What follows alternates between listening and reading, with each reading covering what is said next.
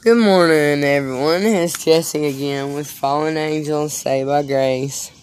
I'm sitting here watching the sunrise and the squirrels run across the power lines this morning, just marveling at God's creation.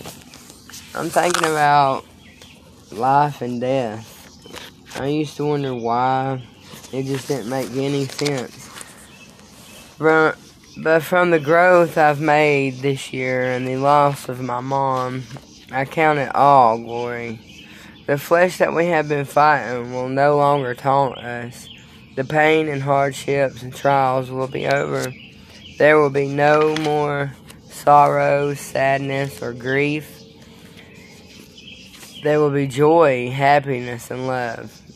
I mean, I don't know about you, but that sounds amazing to me compared to the life I've lived, the torment I felt, remorse, guilt, and shame. Sometimes, for a split second, I'll still be like, okay, God, I'm over this. Come on now.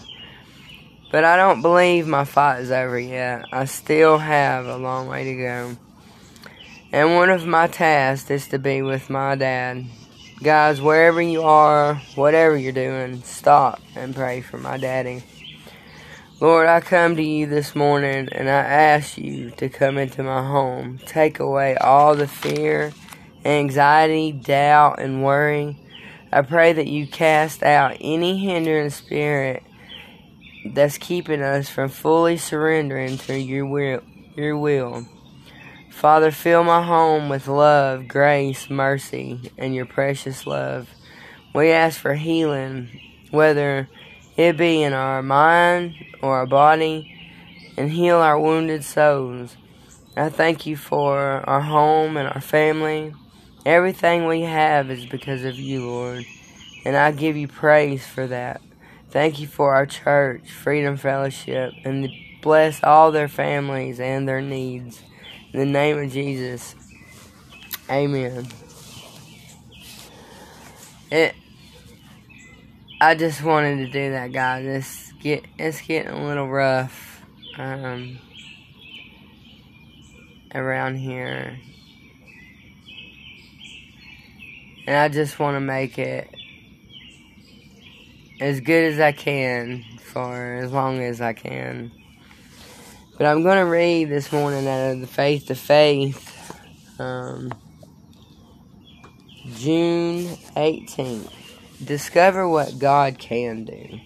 And with great power gave the apostles witness of the resurrection of the Lord Jesus. And great grace was upon them all. Acts 4 3 33. Most, most of us don't have any idea what grace really is.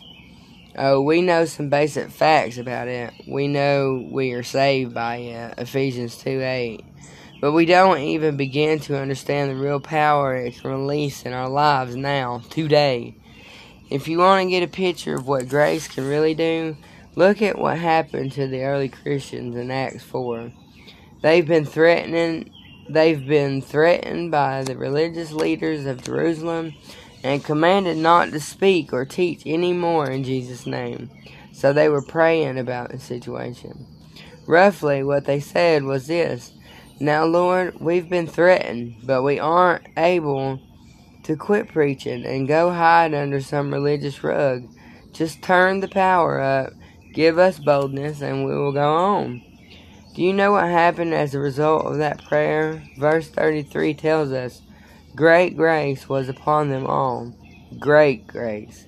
Grace so powerful that when those believers received it, the whole building shook. Grace so great it enabled the apostles to work many signs and wonders among the people. Acts 5:12. That one story alone should be enough to convince you that grace is not just some abstract spiritual state of mind. Grace is real, it's powerful, it provides a supernatural power to make things happen. Now, do you want to know something really exciting? The Bible says that same grace that was available to the early church in Jerusalem is now available to anyone who's ever sinned or fallen short of the glory of God. Thank God. That means you and I qualify. If the devil's been threatening you lately, follow the example of those early Christians. Get in prayer and say, Lord, I don't care what the devil and his bunch say. I'm not going to back down. I'm going to keep on talking and living by faith, and I'm going to do it boldly. So just turn up the power. I guarantee you're sincere about it. He'll do it, and you'll begin to discover what grace is really all about. And you can read Acts 4 8 through 33 if you would like. But, guys, remember only believe and take it one day at a time. Y'all have a blessed day.